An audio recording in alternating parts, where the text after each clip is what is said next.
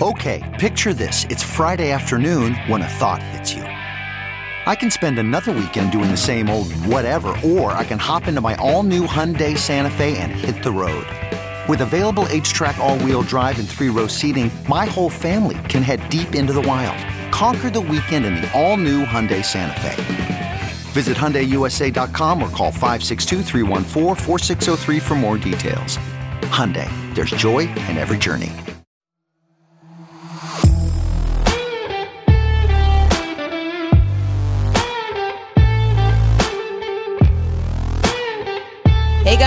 Jen and Julian. You are listening to episode 24 of X Appeal. And I am having Braxton Hicks contractions. um, that is a fact. Yeah, change of uh, scenery today. We're at Jen's house. Yeah. Yes. Well, as you can see, th- shit's not done yet. So I'll just I want to make that clear before anybody Do you want to Hops on for the people judge who train? see? They want to see that you have a chair. hops on the judgy train. And so okay, as you can see, I no have couch. a I have Sophie's um, ramp to get up on the, on the couch that doesn't exist. So thank you shipping delays, thank you holidays, whatever this is. Thank you Macy's. You guys suck. Mm. I'm sorry, but you do. Yeah. Like we we this couch we literally ordered it in May. And they said, "Oh, yeah, okay. So this won't be here until August." hmm August turned into October, and now October is turning into December. So we're not going to have a couch But you see, what I don't understand is like December. there's so many places we can buy a couch, and like if I had to wait a month, two months for my couch, I would have canceled the order and just gone. well, I'm to, not doing this again. like there's if- there's so many. if it's delayed one more time, I'm going to Restoration Hardware, or I'm going to go. some boutique where you probably have to pay out of your ass no, to listen, get a not too far from here, you have a restoration hardware outlet, and you have amazing is couches for like the- two is grand. Have the color that we want. they have lot. That's They the have problem, like Julie. thirty. Look, we Pick have one. we have an entire system back here, and we're looking for a dark blue couch. So Ah. anybody who's listening, if you have a dark blue couch that you want to get rid of that doesn't have any stains on it, You know the help same a sister out. the same thing's actually happening to me too. Um, I ordered an Iron Man helmet in January of 2021, and I still haven't received oh, it. I really feel your pain. yeah, so I, I I actually I really- really know what you're going through. I'm really sad. I'm really sorry. I miss Halloween. I, did, I I'm couldn't really have sorry to my, my that. Iron Man helmet. It's an Iron Man helmet that like opens up electrically and all that stuff. How old are you? I'm 32 and proud Iron Man fan. What'd you do for Halloween then? Um, I worked. I worked most nights because I was working, and I was like, uh, work Wednesday, Thursday, Friday, Saturday, and Sunday. We had like Okay. those big events like marshmallow and all that stuff spinning. Uh, and I dressed up as trash. I saw that. I, you dressed up as your ex. Yeah, right? so I, I was I had a trash bag on top of me, like on me, and then I had your ex written on it because your ex is trash. I love that. There you go. Yeah, you'd be. I was surprised the amount of people who agreed with They're my like costume. same girl. Yeah, like, oh my god, that is so my ex. Can I take a picture? Yep.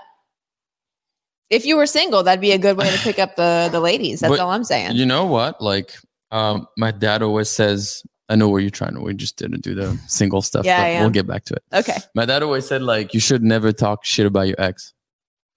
No, I, I think it's I think it's a good idea to not talk shit about your ex, You know? especially in front of a new person. Yeah, but just generally speaking, because if you think about it, you s- You you, dated them. them. So if you should talk about them, then What does that say about you? yeah, what does that say about you have shit taste? There you go. Mhm. So it That's says more exactly about you. So never should talk about your ex. You know, That's exactly what it says. but also, you shouldn't talk shit about your ex in front of the new the new person because we pay attention to that stuff. yeah, of course. I don't know if you know this, but like, you know, when I'm when I'm dating somebody, if it's somebody new, um, then if if I hear them talking shit about their ex girlfriend, I'm like, well, is are you going to be saying these same things about me someday? so you're already thinking of when you guys are going to be ex. Yeah, That's nice. that's what I think about whenever I That's start to nice. date somebody. I think about how it's going to end. That's a great attitude going in.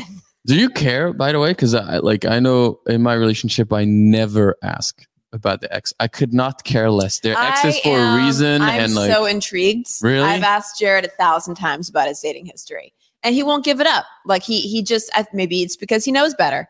I don't know, but he just he won't tell me those kinds he of doesn't. details. Yeah, and I want to so know, like I want to know everything. Like I want to know, like was the sex good? Like you know, uh, what does she do for a living? um, is she more successful than me? Is she smarter than me? Is she is she taller than me? Is she skinnier and she's, prettier than me? she's it's not it's she's not I want to know. I want to know everything, all the dirty details. You don't want to know that stuff? so it's funny because i have the exact same does he ask you does he ask I, you well, I I kind of willfully give it up, which is Oh. is not a good idea. so I uh, say too much. my my girl she you know like she's one day i think she said something she's like if we're ever in a room and there's a girl around us that you slept with i want to know and i'm in my mind i'm like no like what does it bring But- to but no no she said she wants to know so i will say it Yeah. but in my mind i'm just like doesn't matter like i'm with you i, I don't care about this person i'm not yeah. you know but eh, is she asking from a place of like morbid curiosity or is she asking because she just wants to know like who she is? Probably. What- I mean, listen, I understand. I can understand how, like, you know, you, you know, let's say you, you you're you're at a party and then you're chit chatting with this one person and you guys really like each other and then you find out that person like, you know, had sex with your current boyfriend and like they dated. I could see how I'd be like, ah, you know, Yeah. I get that, I get that. But like, if we're in a random party and there's uh, 50 people in and there's one girl that I slept with and we're not even talking to her, I, I to me, again, she wants to know, I will tell her I'm an open book. But I don't, to me, it's like, eh. it just like, and me, I don't want to know. I don't care. It's like whatever So you your wouldn't ex. want to know who she who she slept with in the room. You wouldn't be even a little curious. No, unless it's really important. But to me, it's like, you know, if, if there's something she wants to share about her ex, no problem. You know, we can talk about it because I'm on, I understand it's an ex and, and, and stuff. And if it's, you know, especially if it has anything to do with how she handles our relationship, absolutely. But I'm not, I'm generally not really curious about what you guys do. How was the sex? Uh, how does he look? All and, of and it. I- But I do know that one of her ex, I guess, is like some some, some like douchebag, and that uh, I guess um, when you know, I, I, I guess I look better, so it's kind of like um, okay, so it's nice like it's win in a sense ego. for me. Yeah, it's, it's, like validation nice. for you. So this I don't mind. Right. No, I mean, as long as it goes that way. Yeah, if of it course. goes the other Well, yeah. way. If she was, if, If her ex like a was Chris Hemsworth, I'd be and- like, yeah. Jesus Christ, And he why had did like you leave a, this man? a massive schlong, then maybe, then maybe you wouldn't want to know that information. Is all I'm A massive schlong? No, because if it's too big, it's not good. oh God. And I don't have a small schlong, so I'm I'm good. So I'm not no complaints. I, it's not massive, but it's good. I'm six 6'2". It's proportionate. So you're right. You're You not a kickstand. Um, no, Kickstand. I've never heard that before. you've never heard that, No. or a tripod? Oh, tripod. Yeah. Third Yeah. leg. Yeah. I heard baby's arm too. Yes. Baby's arm. I like baby's arm. Kickstand. It's really um. It's um. Well, let's not talk about my baby. Okay. let's not. but if but while you're asking, yes, he does have. a penis. He is gifted, apparently. I'm. You can't tell shit at That's that what age. the ultrasound tech said. She was like, "Oh," and then she she pointed it out and she said, "All Mm. right, okay." Oh, so little. She said it's not small, and I'm like, "Well, that's he's great." hung. It That's must Be all awesome. the, it must be all the burritos that I've been feeding myself. so basically, no, you're not talking about you. No, you ask him about his ex. He doesn't I really ask him all want the to time, share and much. not, he doesn't say anything. He, he's he's like, you know, I mean, he'll say like bits and pieces, but we don't talk about So he's like me. Do you get Yeah. mad? I get like weirdly. This is weird, okay, but I'm gonna say it. I get like weirdly jealous slash maybe a little turned on by it. Ah. just because I'm like, ooh, there's competition. Yeah. He's dated some pretty girls I before, and like, you know, that means that makes him like, okay, okay, like now I have to maybe try a little harder. You know, I kind of it's it's Yeah, a big it's a big that. competition thing. I can't explain where that comes from. But you do realize that it's somewhat weird that like you ask a question to your man, he doesn't want to answer. you force him to answer, and then you you get mad at mad No, at the answer. It's never, like it's never mad. It's never mad. Okay. I never get mad. I always want to know, okay, and I'm always prepared for the answer. Okay. Um, Um, you know, listen, I know he's dated girls who are like super successful, like uh, like he's dated several like high powered lawyers. Mhm. He had a girlfriend who he lived with for seven years, okay, who his mother still talks to. Ooh. and still has the semi, but it's like a friendly relationship. It's like, it's almost like, you know, if God forbid if Jared and I ever broke up, I can see her and I still talking. You know what I mean? Yeah. Well, Um, especially she's just like a nice person Carry like his that. baby. So Yeah, hope that's true. Yeah, that's true. Um, so it's it's it's not uh, anything that makes me upset. Yeah. but sometimes he gets upset whenever I talk about my exes. Mm. Um, and I think it's just like you know I don't want to hear about it because I know that you guys have been intimate and like I don't want to imagine those details. Do so. Here's Yeah, my question: that. Do guys get more jealous about the physicality of it all? Yeah. they do. Yeah, I think so. Okay, It's the idea of like some other dude like effing your girl, you know? yeah, but everybody has a past. No, I get it, but that's the one thing they're like, we're not really, we don't really care about like knowing about this. And then if we know, it's just gonna be like, because we like knowing that this is ours, right? It's like this is ours. It's like an ownership thing. yeah, it's like this is mine. I, I just want it noted that in the how many minutes have we been talking right now? Mhm. 18 minutes. Mhm. It's gone from 36% to 22%. Yeah, your your your your uh, laptop is trash. It's spiraling. That's why It's- I'm telling you. I'm it's telling you. When will you ever say, Jen, you know what? You're right. Yeah, I get it, but like I, for those of you who listen, I had to drive here to set up her setup because, as we all know, uh, she's about to give birth, so we're gonna start doing a few episodes remote. So Jen has a home setup. Yeah. So I appreciate the the sacrifice. So no problem. driving to Playa Vista Hell yeah, in the so middle of a construction zone, which it, has stopped. been really quiet. Yeah. Thank God. yeah, they were. Hopefully, they won't start up again in the middle of us talking to Dr. Justin Garcia from the Kinsey Institute. Who is coming? He's gonna today. talk to us about what single studies. So every year, the Kinsey Institute does this big singles in America study. And before they, you know, obviously last year we were like right in the height of the pandemic. Mhm. So uh, things were much different than they are now. So I'm curious uh, what's changed and and what's new because he mentioned a couple of the trends and I'm like really interested in that. Okay. So so let's wait, yeah. did you have any? Talk to me about your dating. Oh well, I guess you met Jared during the pandemic. I met Jared during the yeah. So so we went on. I met Jared during the pandemic. We went on like four um FaceTime dates before we actually met in person. Yeah. And Hey, regarding our last podcast, did you end up uh, Yep. doing the coconut oil? And not the coconut oil, but, But- things have gotten better. You know, I've I, re- I got out right? of my I got out of my head. Yeah, Was that right? Yeah, you're right. Oh you're right. God, I, got out of my knew head a little bit, and they didn't make the whole relationship better? I mean, it, it kind of like it. It just, I get it. I, I get where you were coming from and where he's coming from, it, as far as like feeling attractive and Mhm. desired, and Yeah. you know, and like sometimes, yeah, I might not feel sexy myself, but You got to give it to but the love, but he loves me, and like Yeah. he doesn't care what I look like, which is amazing. because like you know, the reason I look like this is because I'm carrying his child. yeah, So it's a beautiful thing. It's it's a I nice it's a to, nice I release. just have to get there mentally, and and to be honest, you know, not too much longer of this. That's it. And At the time also, I told you it's gonna be like weeks away. quick, quick little release. That's fine. You know, it's quick. It's fine. You know, when I used to listen to, I used to watch like Sons of Anarchy, and Yeah. I remember uh the the woman, I think her name is Kate, the woman that plays yeah, her mom, his mom. Yes. What's her name? I forgot. Kate Siegel. Kate Siegel. She has a line at some point to a new girl, a young girl that is joining the crew, right? hmm and he, she's she's in love with this one biker in the crew and and she thought as they leave the guys leave she tells to the mom she says to the mom she goes oh i hope he knows that i love him and she looks at him you know she's like the old like Yeah, she's of the like the old no bullshit. Yeah, and she goes like oh honey men don't care about that she goes men just want to be wanted and women want to be loved and i remember hearing this and i was like oh, okay and then That i was like wait fact. hold on hold on yes that is so fucking Yeah. true That's accurate. I was like, wow, Sons of Anarchy pulling some deep, deep, deep, deep stuff on me. Some deep stuck uh, with me. relationship wisdom.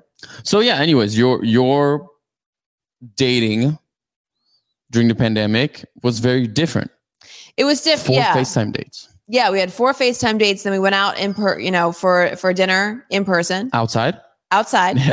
outside uh and and uh it, at first i didn't believe that he was an er doctor because i'm like he's too cute like he's too cute he's too like he's too funny can't have it all Mhm. god doesn't give people it all you know so so we went out, yeah, and we had like a great time.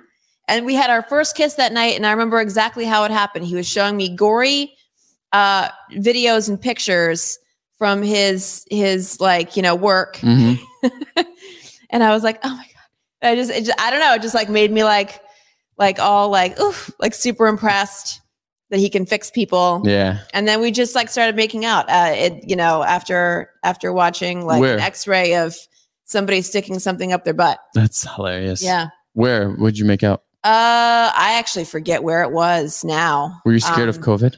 When you're making out, when you're like, oh my god, I hope he doesn't. I was a little afraid of that. I was Yeah. a little afraid of that, but you know, he's very careful. of He he never got it. He never got. COVID. You That's know, awesome. knock on knock on whatever this is. Marble, fake Laminate. marble. Uh, so yeah, during the, the entire time. That's so funny Fast forward to, to now, and it couldn't be better. Could not be better. I remember having uh in the pandemic, like mid pandemic. Uh, at some point, I, I went on a date with someone, and like our first date was at a park Yeah. because everything was closed. Yeah. and you couldn't be indoors, so we're just sitting in a park with like a, a, a Dorks, like a couple of and dorks. just like what the fuck is this? This is what people do like 30 years into marriage. Yeah, like they go to a park and they sit and they feed birds. but you know then, I mean? but then we're like, it's kind of nice because at the end of the day, like you're not intoxicated. You're midday, so you get to see what the person really looks like. You don't have alcohol to make you a little bit looser, so you kind of get to see, okay, do we are we at least comfortable Yeah, enough? yeah. I think the pandemic really made people, I don't know, I mean, aware of what their future with somebody might be like. Yeah, Uh, so let's let's, Let's bring, bring in on Dr. know. Garcia to to tell us where things are going. Yeah. amongst all the singles. Cool. Justin Garcia is the executive director of the Kinsey Institute, which we are privileged enough to work with. Uh, and and coincidentally, Dr. Garcia was actually our first guest ever, ever. Yes. on X Appeal. So welcome back. Thank you. I'm thrilled to be back, and it's an honor. I get uh, a double honor. I get to that. I get, I get to come and see you both again. Um, and thanks. I love the messages you're and the conversations you're having with people about our relationships and how important Yes. they are, and complicated, and uh, satisfying, and and weird. Uh, Yes. all of those things at once. and you guys you guys have the fun job of researching all of it uh, so tell me you have the singles in america study that you do every year first of all tell me what that is Sure. So, um, so um, most of the time, my lab is here at the Kinsey Institute. I'm actually here right now, um, which is on the Indiana University campus. And uh, for 75 years, the institute has explored different aspects of people's romantic and sexual lives. And then one of the big projects that we do in my lab is called Singles in America. And for 11 years now, we've been working with Match, Match.com, on understanding the attitudes and behaviors of U.S. singles. So there's um, well over a third of the adult population, over 100 million adults that are single at any given time, people moving in and out of romantic and sexual relationships. Okay. For over a decade, we've really been trying to better understand who those singles are and their attitudes, their behaviors, um, what's changing and what's staying the same in courtship, dating, singlehood.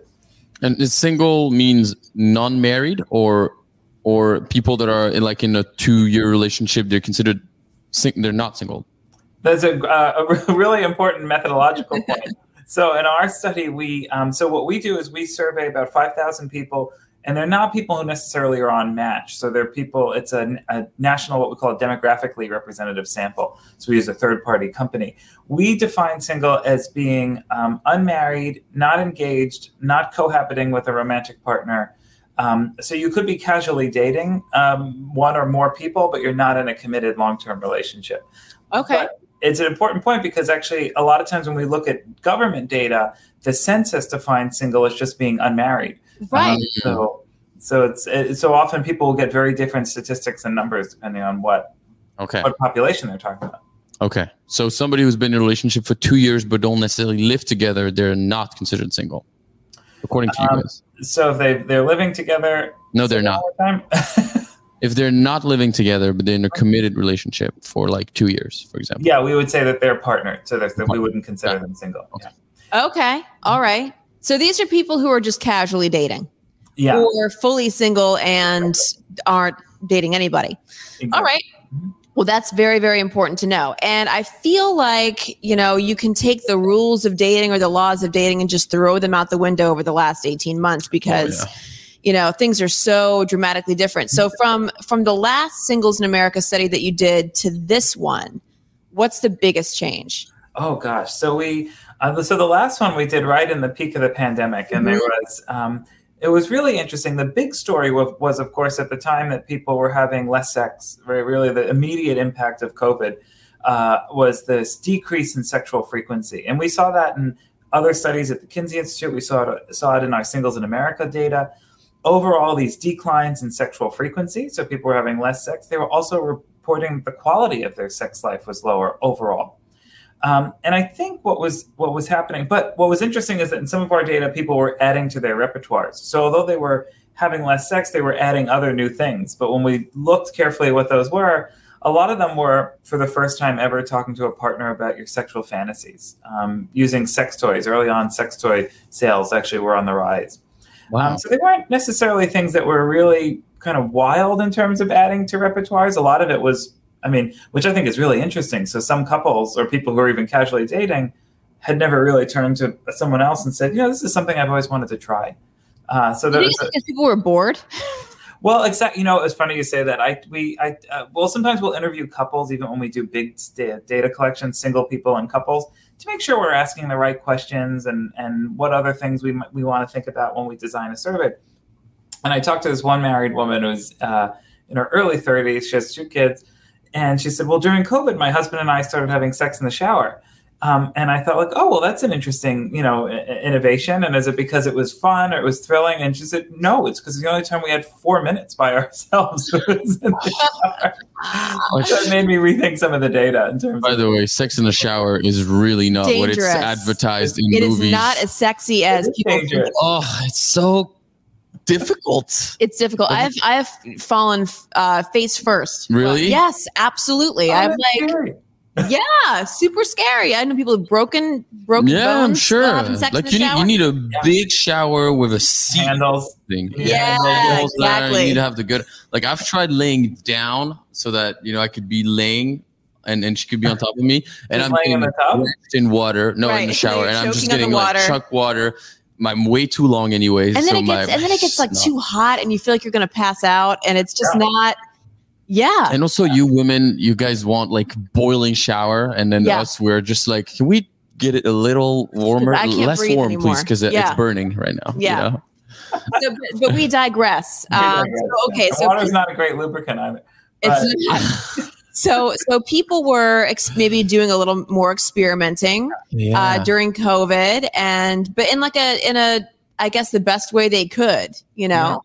I guess it's true because they had their kids 24 24 yeah. 7 so it's true that you get no time right exactly. right and and overall these declines were happening though in terms of sexual behaviors and frequencies as the as the larger pattern so that's what we saw early on and one way we thought of that is that so many people and i think when we talked last time so many people were really freaked out about the environment around them that i mean there's so many deaths there was the economy there was what was happening at work and school that's not conducive to mating psychology, right? When the no. when a building's on fire, you don't stop for a conversation. It's not yeah. fear is not conducive for sociality, no less mating or, or sex or or being intimate. So so then for this for this next year, we said, okay, we've been in this thing a little bit longer, and what can we capture in the last few months with our new data collection um, that might have changed? And so to Jen's original question, what's changed?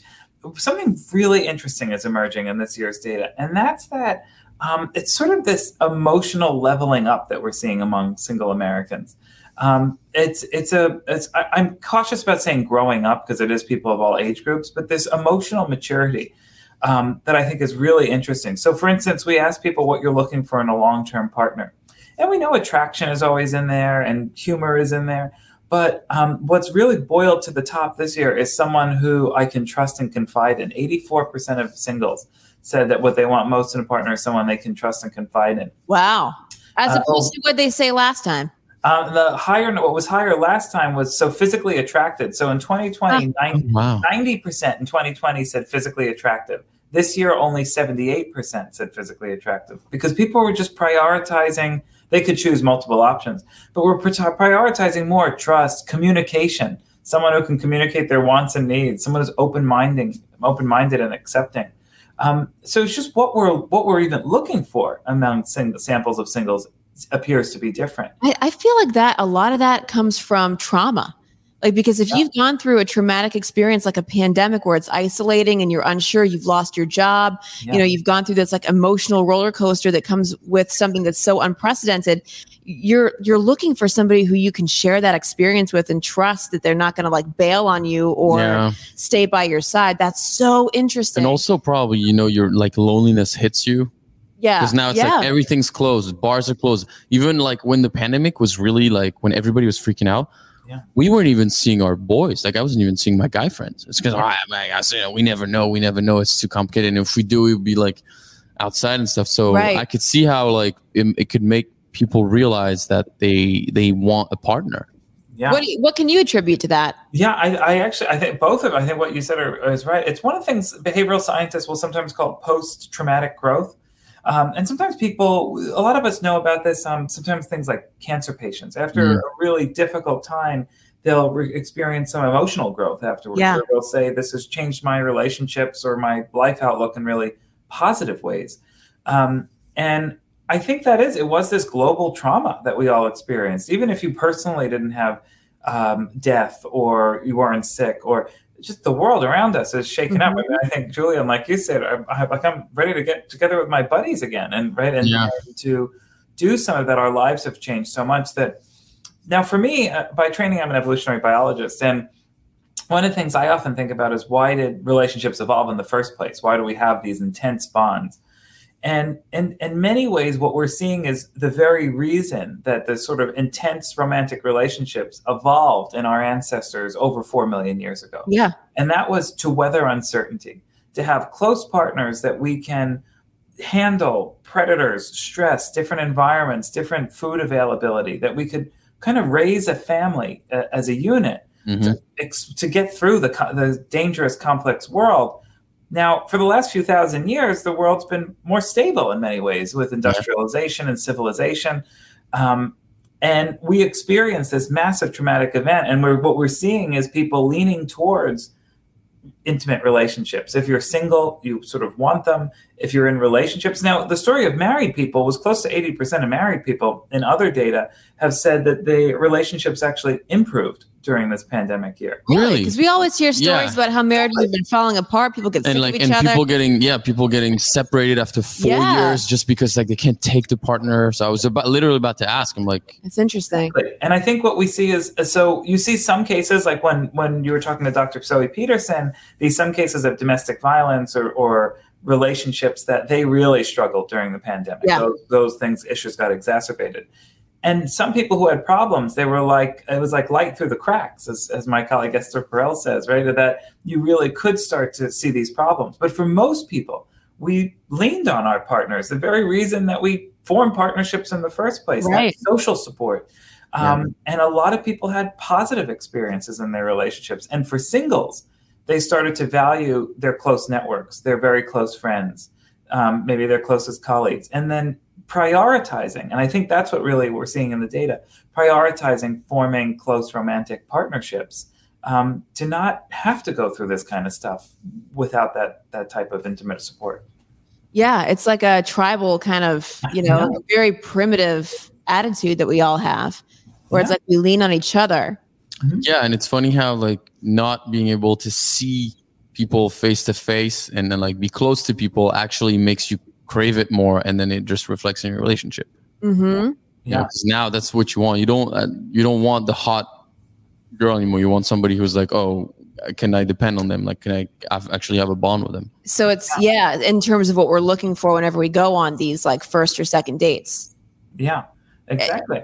So the the other the other thing that I I had these I've been having these conversations with my single girlfriends, and I'm like you know it, especially this past summer, I thought it might be a tough time to find somebody who's willing to settle down because we've just been through this like massive lockdown, prolonged lockdown, and who is going to want to, you know, Yeah. lock themselves down again in a in a long term Just want to have relationship. fun and So yeah, like the term "fuck boy" came into you know play Mm-hmm. a lot. You know, this is going to be like the summer of fuck boys, Like you know, people who don't wasn't know what like they. hot, hot girl summer too? yeah, something? exactly. People who just don't take this this you know dating game seriously, and they're just looking to have a good time and maybe not commit. But is that something that that you saw as well, or you, you seem to be saying it's the opposite, where people are actually looking to find somebody who they can settle down with? Yeah, and I and I love it because I think in many ways that's what we predicted, right? It was going to be the hot vax summer and the slutty summer and the um, and I think there there was a period at which we saw this sort of um, sort of debauchery a little bit at the very start because it was just like, oh, we can be out again, we can see our friends again, we can go to a bar again. Um, but what we what we see in the data, at least in our data, and I think in some of the other data sets, is not really this. Uh, you know, early people were saying, is it going to be like after the the um, the Spanish flu, and there's going to be the Roaring Twenties, and Right. Yeah. and we don't see that in the data. What we see is so as one data point, for instance, that I really love is uh, 62% of all singles of every demographic say they're more interested in finding a meaningful, committed relationship um, than than in the past. And when we look at the age generations, right, this isn't something that um, you, a lot of people suspect. Oh, maybe it's maybe that's older people because they what they what we've they've been at higher risk. Turns out 81% of Gen Z and 76% of millennials say that they do not want to remain single for over the next year. So there really is only 11% of singles in our sample say they want to date casually. The rest want to find connection. Gen Z is. Uh, That's people who are younger than us. So Yeah. what what year are they born? Uh, it depends on on how you characterize it, but Gen Z are generally people in their sort of 20s. The TikTok generation. So the one that get offended by everything. yes. Okay. Yes. Yeah. Gen Z. They want to be offended together. They want to be offended with somebody Cancels. else. Yeah. Cancel culture. Yeah. I mean, I think we even see that with current college generations, which some people are calling, you know, the Zoomers, as a um, with people who are quite young now, Mm. and it's um, their their desire for connection is a lot different. I think about my um, nieces who were, you know, on a college campus, and they the first year that they were in these dorms by themselves, they couldn't really go out, and they, um, you know. Yeah. the- you, we wore masks to stay safe, but also we're a social mammal, and not seeing people's facial expressions and and you know we when someone smiles that brings us joy in return because that's part of the way we communicate Right. um, and it's just been such an interesting time for us psychologically and behaviorally a lot of people uh, the, the data really seems to support people leaning in towards close connection close relationships much more than casual sex or partying Yeah. You know when um I mean you know about this when uh this year like in end of 2020 I got a a virus from a mosquito. Oh. It's called chikungunya also like similar to dengue and then uh in October or beginning of November end of October is when I met the girl that I was with and I started having um post-infectious really bad like rheumatoid arthritis symptoms that I still have Yeah. and it makes me think of what you said about the, the trauma because the fact that I had someone throughout all of it that was Mhm. just you know understanding helping out and like just helping me all that stuff i think it made my relationship with her so much deeper Yeah. and it, it made the whole thing so easy It made Right. much easier than if i would have been single Because you think if you can weather this, you can weather anything. and Yeah. yeah. and you're just like man like this you, you realize that it's really really meaningful Yeah.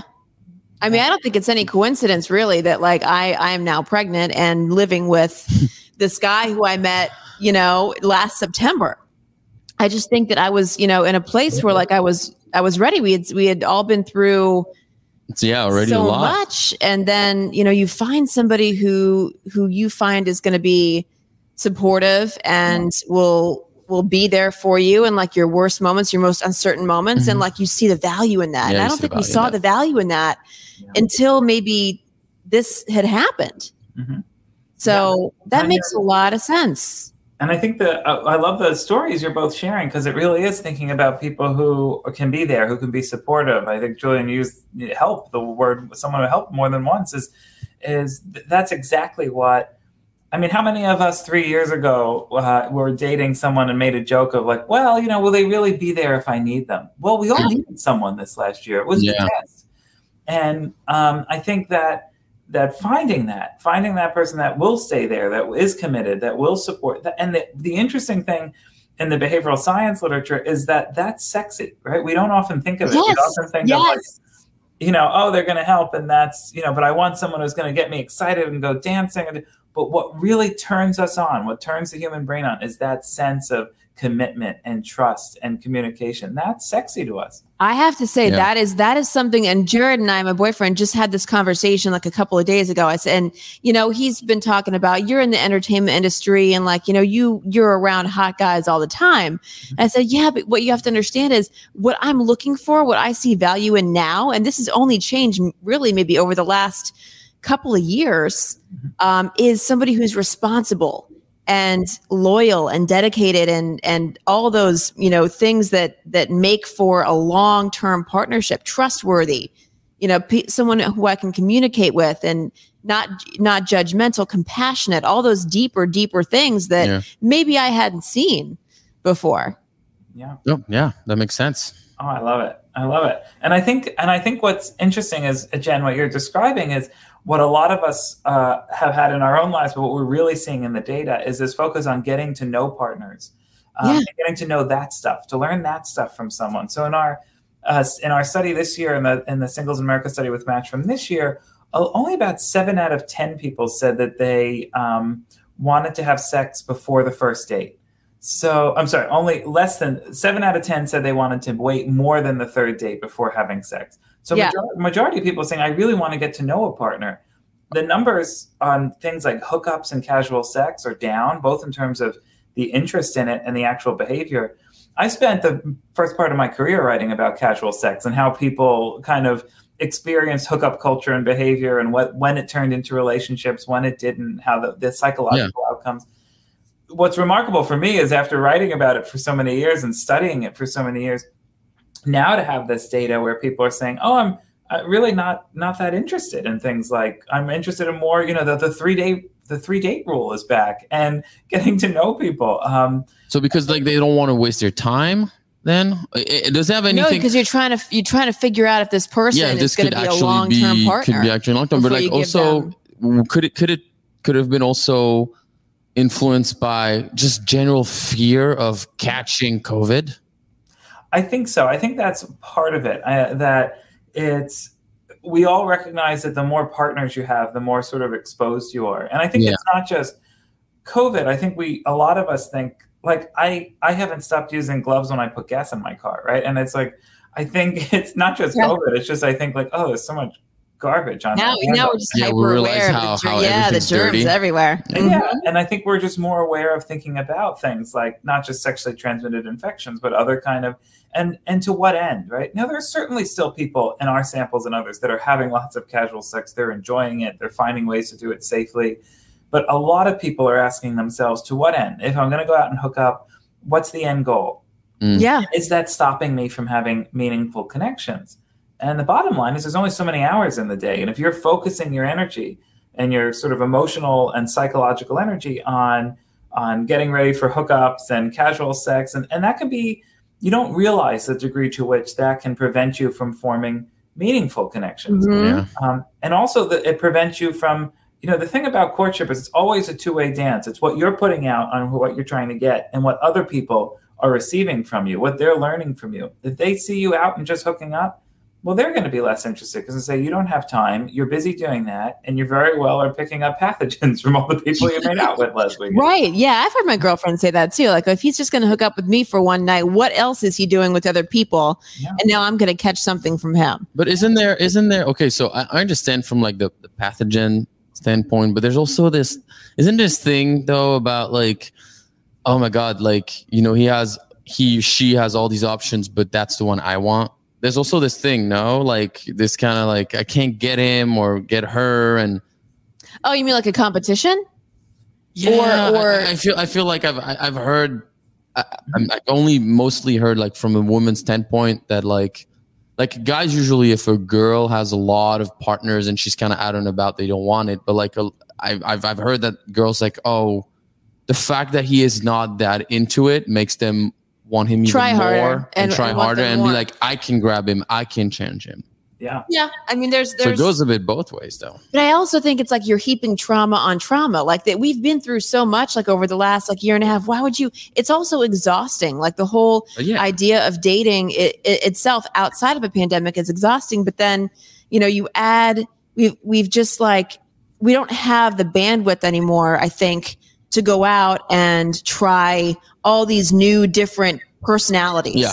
I I could see how it just removes the whole like you, you have less less time for bullshit. Yeah, It's less time like- for bullshit. That's exact. I think that's Yeah. that's part of it too. I don't know. Would you agree?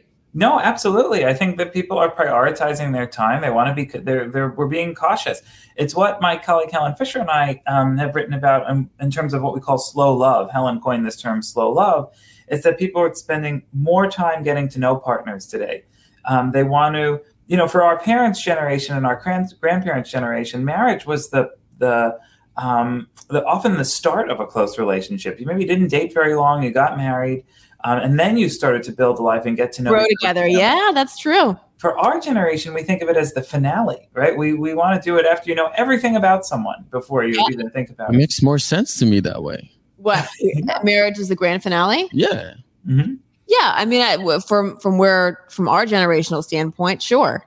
Yeah. Um, Because but imagine, you know, you, you just you get married to somebody and then you you you have to like get to know them and then you realized, oh, or this is not for me. yeah, I, I do think something culturally is has changed big time. But also, I Uh, guess in back in the day, like if it you had to just s- stick with it, yeah, right? there was that there was that whole attitude of like just just hunker down and That's and no matter what, in sickness That's and health, miserable. and hmm you know, you just you made your decision. Like now you're going to stick with it, and I just think that culturally now that's so different. Where now it's like if it doesn't work out, everyone's talking about their own failures and their own setbacks and divorces and separations and whatever it might be, and their own feelings. We're way more comfortable now talking about our feelings Mhm. than we ever were during even our parents' generation.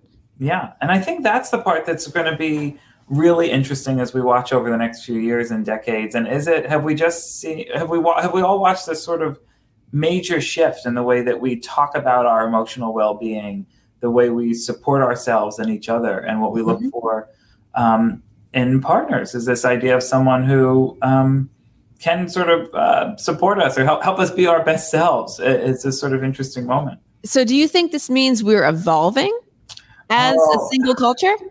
Well, it seems like we're going back to Yeah, but just because you're going back doesn't mean you're not evolving. I think I feel like Mhm. eh, over the last you know few years, or you know since like the the evolution of apps and the emergence of, of dating apps and everything, I think we've taken a colossal step back when it comes to the way we're able to relate to each other. And this, I think, is a lot more mature Yeah. and uh, and sophisticated. Even though it's something, it's kind of like an anachronism, right? Like we're we're kind of taking things back to how it used to be a little bit.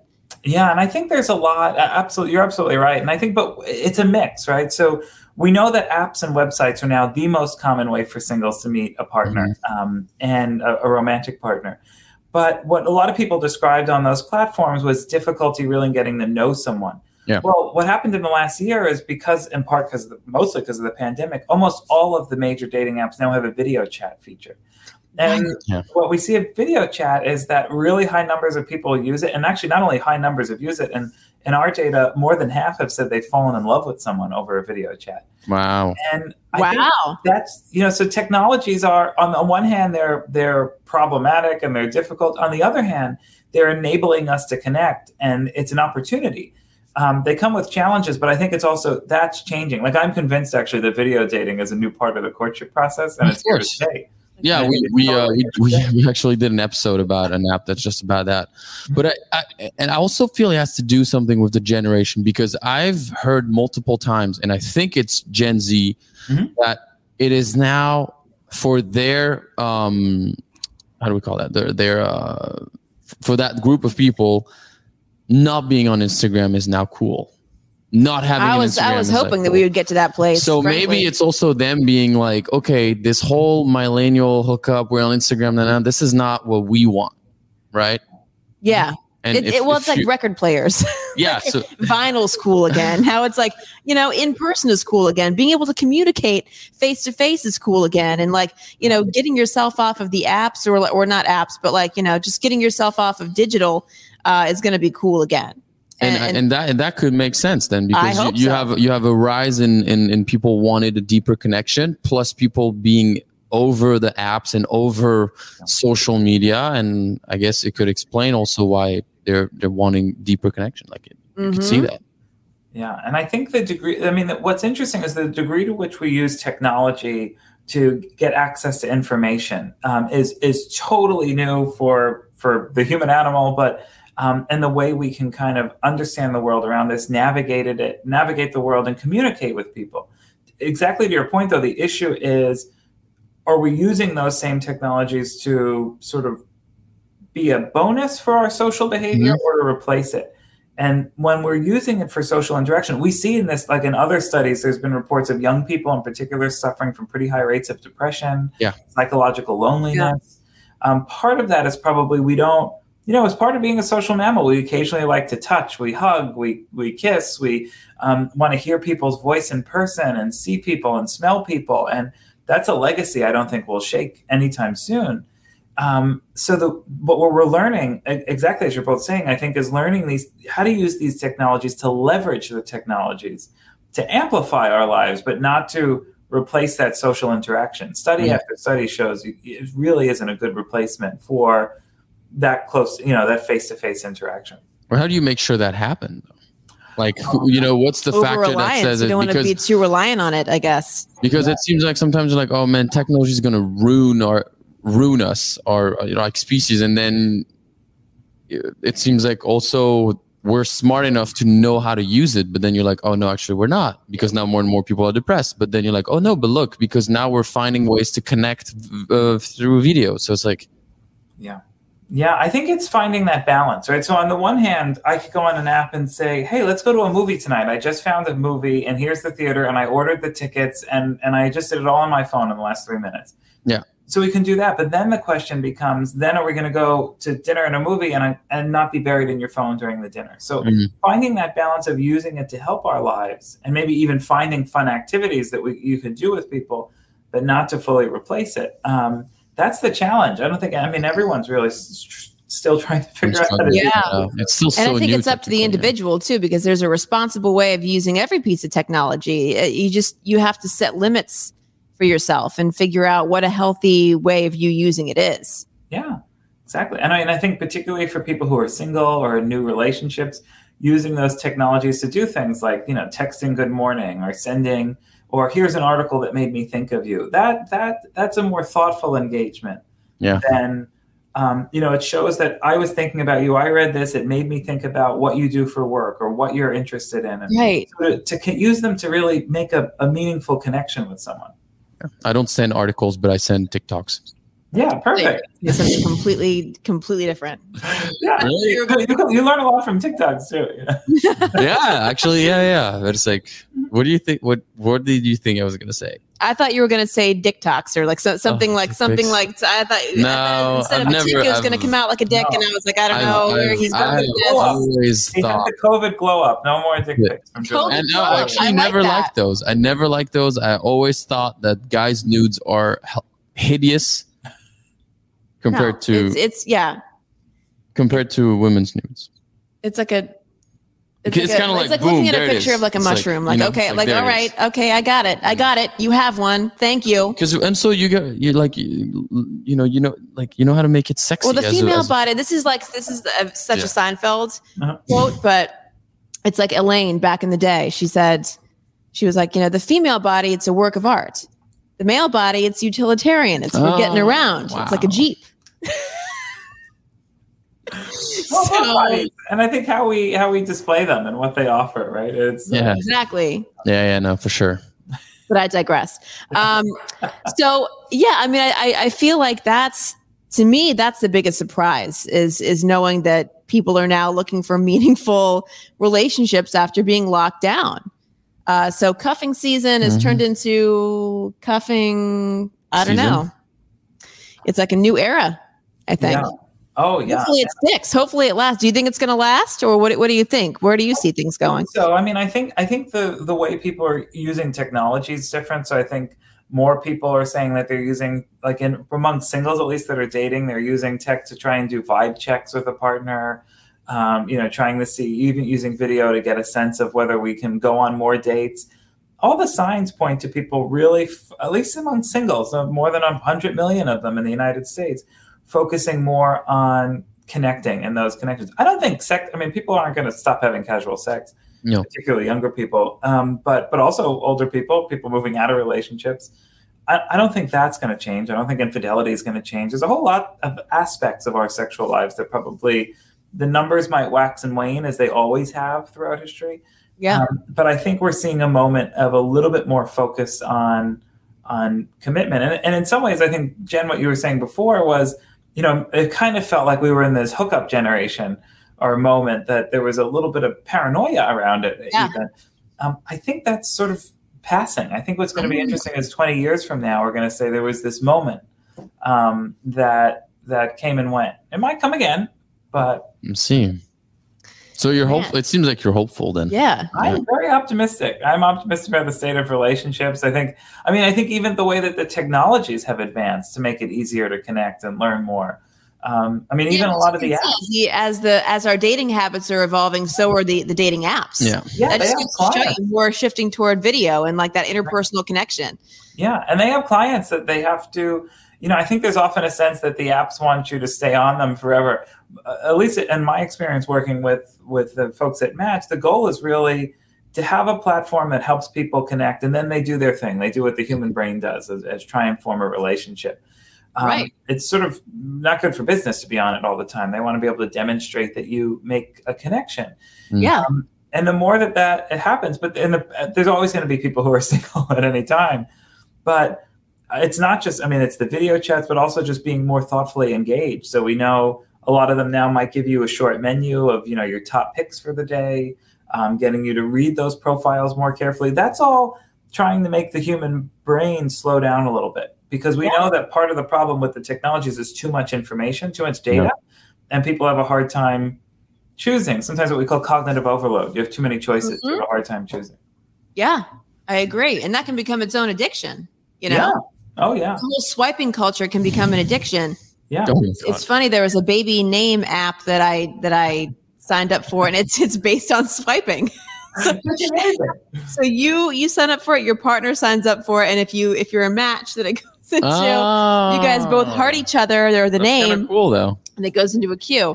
So that just goes to show you, yeah, swipe culture is real. But man, Dr. Garcia, Yeah. you're always a wealth of information. It's fascinating to talk to you about this stuff. You're absolutely the you and the work that you do are brilliant at the Kinsey Institute. Let me tell you. Thanks so much. Well, it's great. I always enjoy seeing you both and, and getting to talk about this stuff. Uh, there's a lot. There's a lot happening in our romantic and sexual lives. It's, uh, Yeah, and we're gonna have you back on, and- Yeah. and, uh, you know, obviously, Kinsey's become like a huge resource for us, and and every single time we, we learn something new and fascinating. So thank you for being a part of it. Well, Um, where can we uh, where can we find you then online for people that want to know more or Sure. So my my personal handles are Dr. Justin Garcia on Instagram and Twitter, and then uh, I encourage folks also to look at the Kinsey Institute on Instagram, Twitter, Facebook. Um, we've also been doing a lot more on our Instagram with posting about. Uh, we do a research brief once a week from one of our studies. So the Kinsey faculty published a, a you know well over 100 articles a year, academic articles, and we try and make that um, understandable to people of different backgrounds. You don't have to be a Mhm. scientist to know what we do in our labs. Yeah. Um, and uh, we also, the Kinsey collection has a large amount of erotic artwork, and we've been putting um, a piece from our uh, collection on Instagram every Wednesday. So we have call it Art Wednesday. Oh, I Ah, love that. awesome. That's great. And actually, Julian coming up soon is a French, this wonderful French photographer we have in our collection. I'm, I'm trying to push our curator to post. really? Yeah. So What's his name? um, uh, her name's Bettina Rheims, and uh, it's really Okay. beautiful pieces. I'll, I'll text you one. anyway. Oh yeah, absolutely. Love to see that. Love that. Great. All well, right. Thank you both. Yeah, thank you so much. Yeah, thanks again for coming on. Thanks. Bye. Bye. Bye. That was great. Yeah, That was great. Every fun. every single time it comes on, I always learn something new, I know. and it gives me hope. Are you are you hopeful after having this conversation? Honestly, I am. I think I, so. I, I am. Uh, I, think it's. I think it's pretty neat. Yeah, I, I do. I think it says that we've evolved. We're we're evolving as a dating culture, and and hopefully that'll that'll lead to even better things, like maybe the divorce rate declining, and and you know what I mean. Yeah. No, no, for sure. Well, as always, if you have any questions, DM X Appeal Podcast Yeah. on Instagram, and we will See you next week. see you next week.